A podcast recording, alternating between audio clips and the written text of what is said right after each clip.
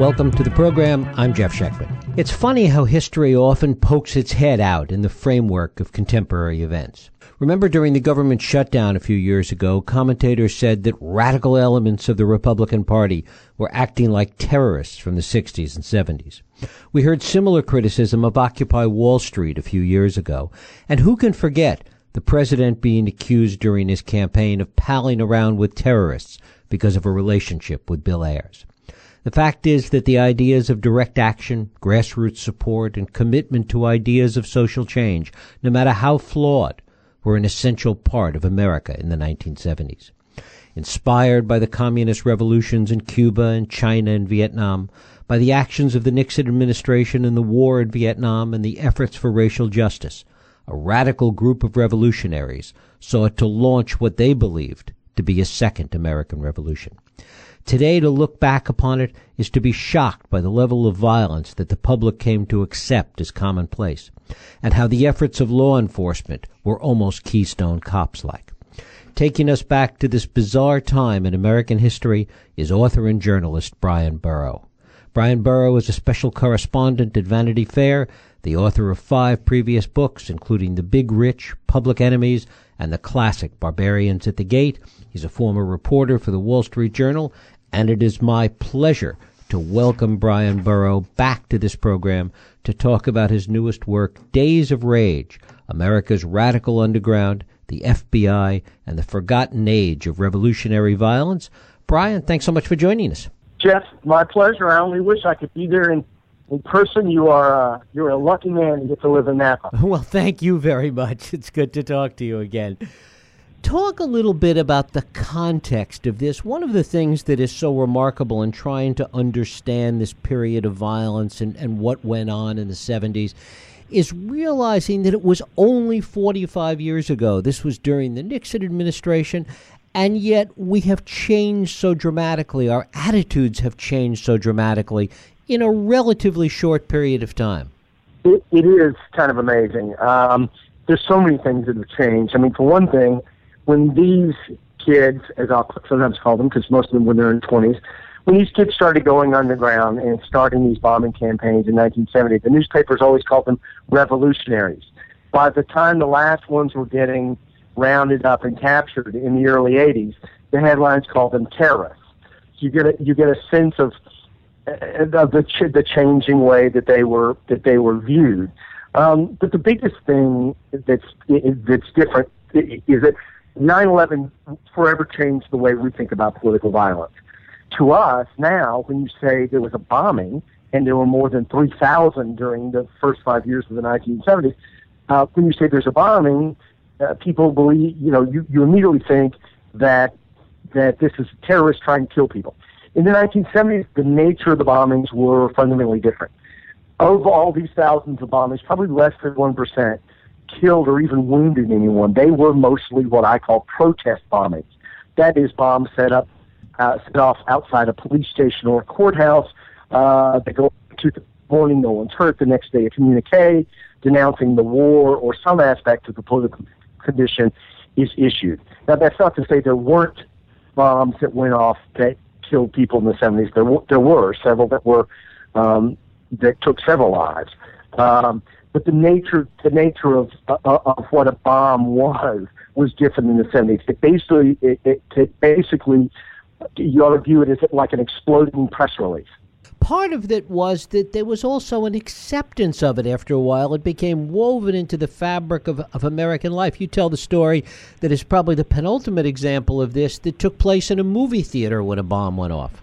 Oh, I love that one. There were two. There were two um, incidents I always kick off to, to to show kind of how accepted all this was. One was after the FALN, which was a Puerto Rican uh, independence group, put a, a bomb off uh, set a bomb off inside Mobil Oil headquarters in 1977, killing one people and sever- sever- killing one person and, ki- and severely injuring several others. The New York Post was interviewing bystanders outside me, and they asked one woman what she thought, and, and her reaction was priceless. She said, "quote Oh, another bombing? Who is it this time?" Can you imagine that type of uh, uh of attitude today? And then there's the example that you mentioned um, in which another actually Puerto Rican group, a separate Puerto Rican group, set off bombs inside two theaters in the Bronx in New York in May of 1970.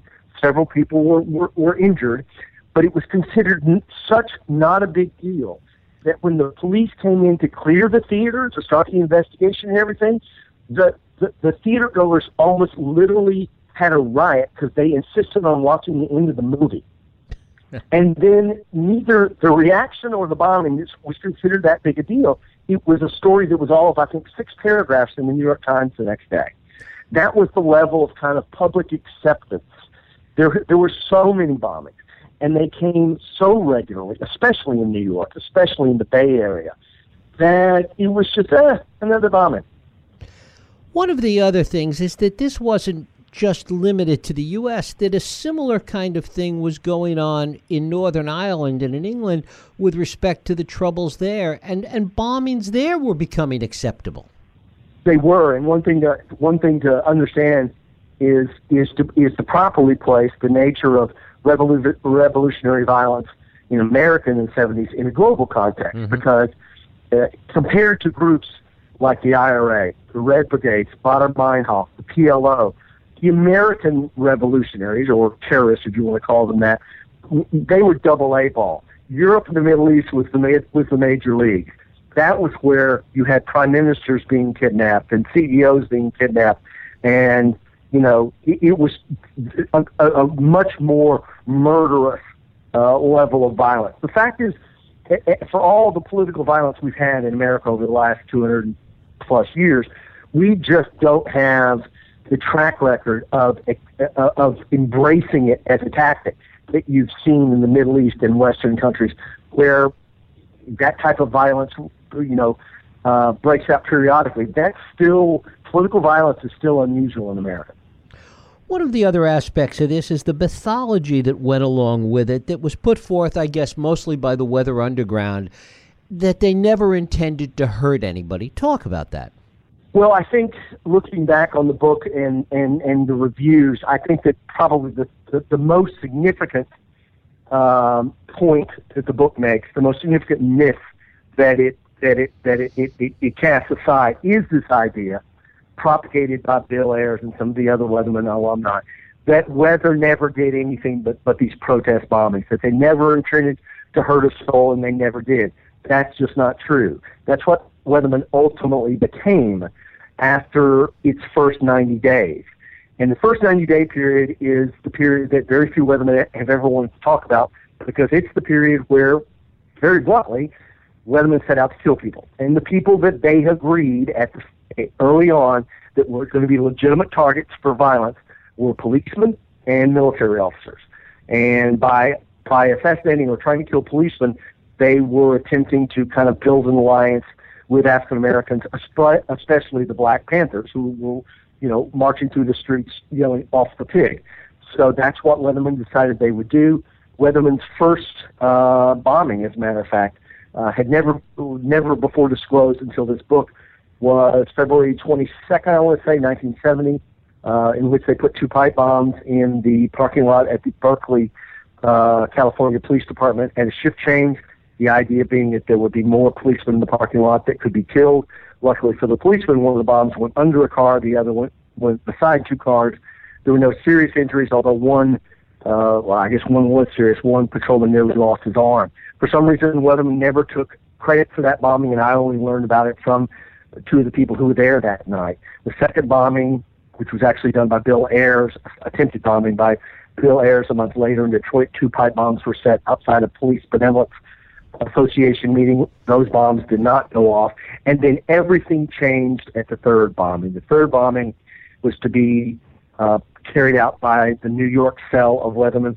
They were building pipe bombs uh, the morning of March 6, 1970, inside one of their family members' uh, townhouse on 11th Street in Greenwich Village in New York City.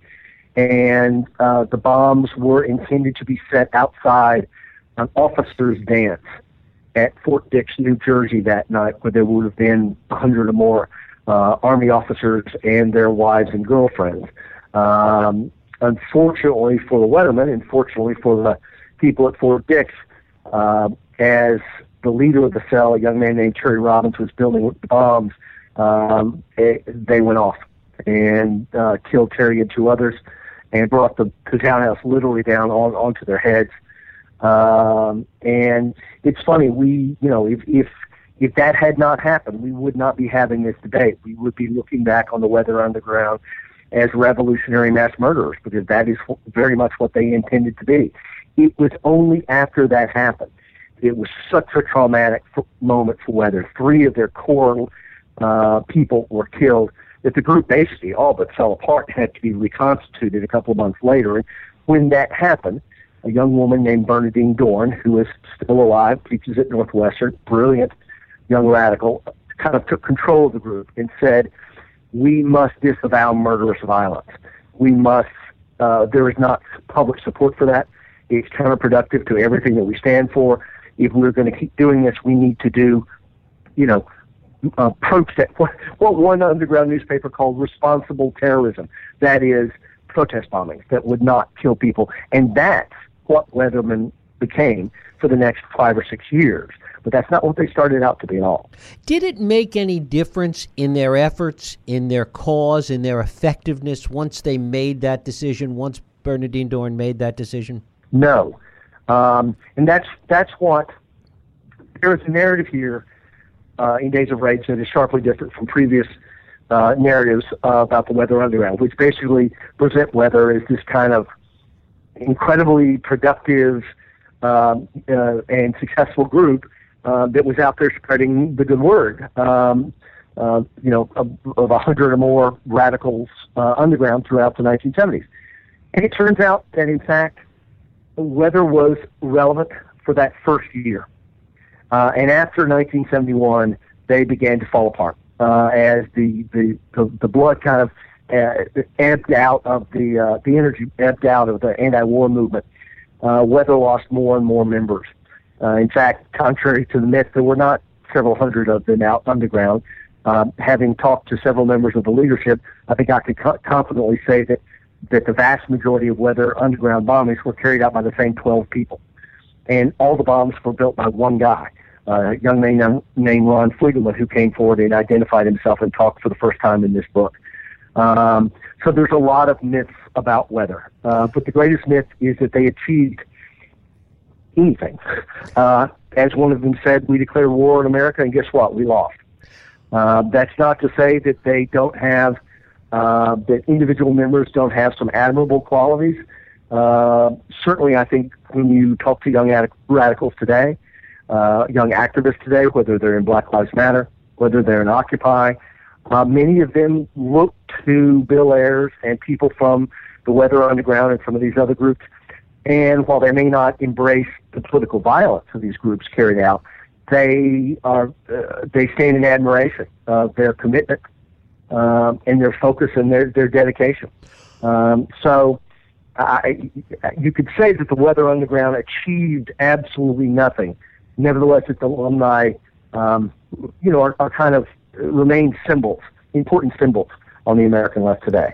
One of the other myths seems to be that this was all about, and much of this violence was about Vietnam. And in fact, in, in deconstructing it, as you do in Days of Rage, we see that really the fight for black justice was much more at the core of this whole movement. It really was. It was. A, it was, as one of the Weather Underground leaders to me said to me, we were we were thrilled to bring in new members and recruits who were anti-war but we were never primarily about the war. The hardcore of, weather all came out of the civil rights movement. There, when they looked to a leader, uh, a symbolic leader, it was not it was not Martin Luther King. It was Malcolm X. And for really, if you look at all the groups, the one thing that, that, that well, they had two things in common. Uh, they were hardcore Marxist Leninists, and their primary focus almost always was um, African American rights and police brutality um, and you know black poverty. Um, and so that gets lost because people always think that this was about the war, and the war was a big part of it. The war gave enormous energy to the movement and also to the radical, uh, to the underground component of it. But you're right. That was always one of the myths that this was always just about the war, and it was about far more than just the war. And the irony is that, that while the world has changed so dramatically, as we talked about at the outset, that those fundamental issues that were at the core of this are still very much and very prominent as issues today. Yeah, I, I get asked a lot about this, as a matter of fact, Jeff, and, and it is very interesting because the the it, it, it's like reading the same stories over again. When you go read those articles from Ferguson, from Baltimore, um, from all the from all the dots along the Black Lives Matter trail, they're the exact same issues that activists um, and politicians were dealing with in the early 1970s. At which point, you know, many of the groups in the 70s got violent. The Panthers, the Black Liberation Army. Today, notably, there has been very little violence.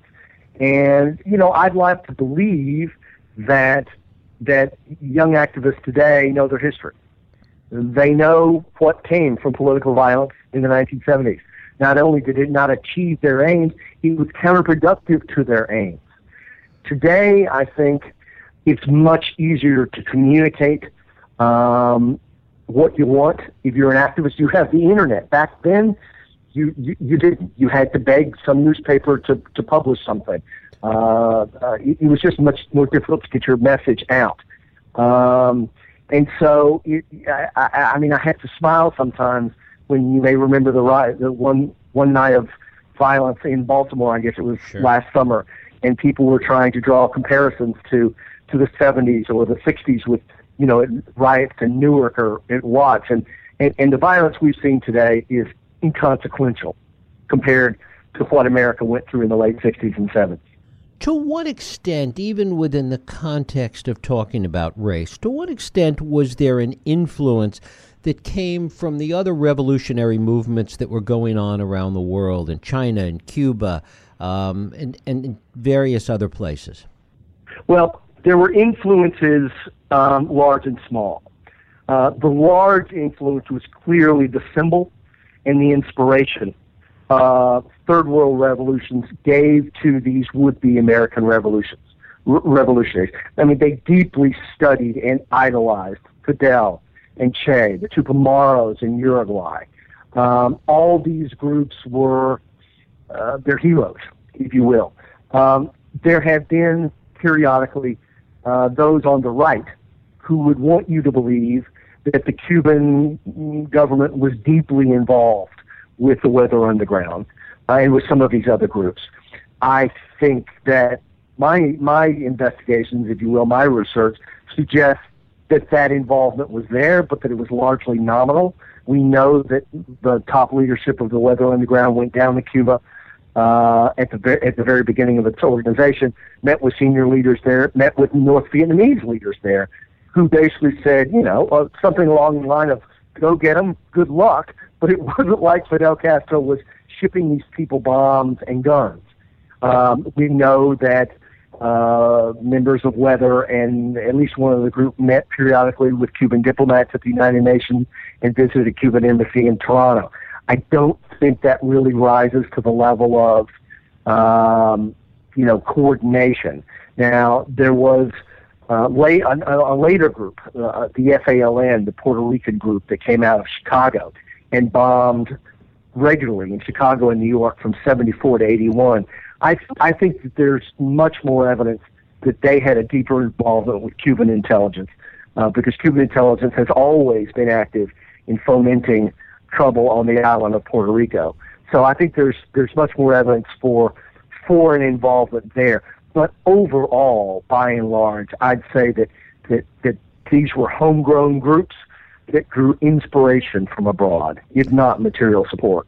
The other side of this story that you point out is how pathetic, and I don't know another word for it, law enforcement was in their response. I mean, in many ways, even the FBI was like the Keystone Cops. They really were, and, and they'll be the first to tell you that that that they were the FBI especially was just singularly unprepared to infiltrate these groups.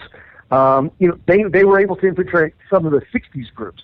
You know, it's easy to to have to grow your hair long and hang out at a demonstration, but actually going underground living in a safe house for for uh, you know a, a period of time. As far as I know, there was exactly one informant that ever infiltrated any of these groups, and he lasted about four months at the very beginning of the Weather Underground before he was he was uh, uh, he was arrested because Hoover needed a couple of arrests.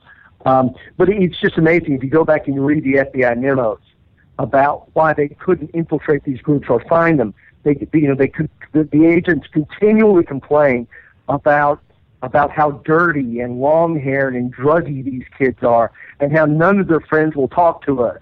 Uh, you know, they just were speaking two different languages, um, and as a result, of course, famously, um, the FBI crossed the line into illegal activity in its efforts to bring in uh, weather, resorting to illegal break-ins, illegal uh, wiretapping, uh, opening mail, all, all that. Um, and then if you look at the other groups, you know, other than the SLA, the Symbionese Liberation Army, where the FBI was successful in tracking down Patty Hearst, that's pretty much the only investigative uh, triumph the feds can can claim against any of these groups. Most of them um, fell apart, uh, either taken down as with the Black Liberation Army by local police, or as as with Mutulu Shakur's group uh, called the Family. You know, they kind of imploded after a day of uh, when an armed robbery uh, went went went awry, and they ended up uh, all getting captured after shooting three cops.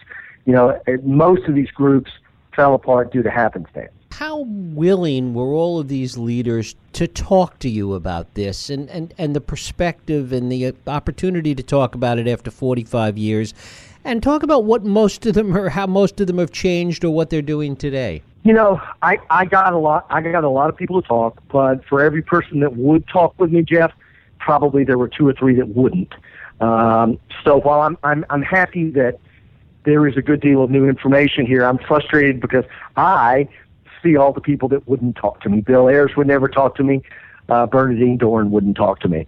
Um, that said, an awful lot of people who had not spoken before agreed to. I think, you know, many of them are were at a, a stage of life now in their 60s and 70s uh, where they're concerned with the legacy, with their personal legacy, where the statute of limitations in some of these crimes have run out.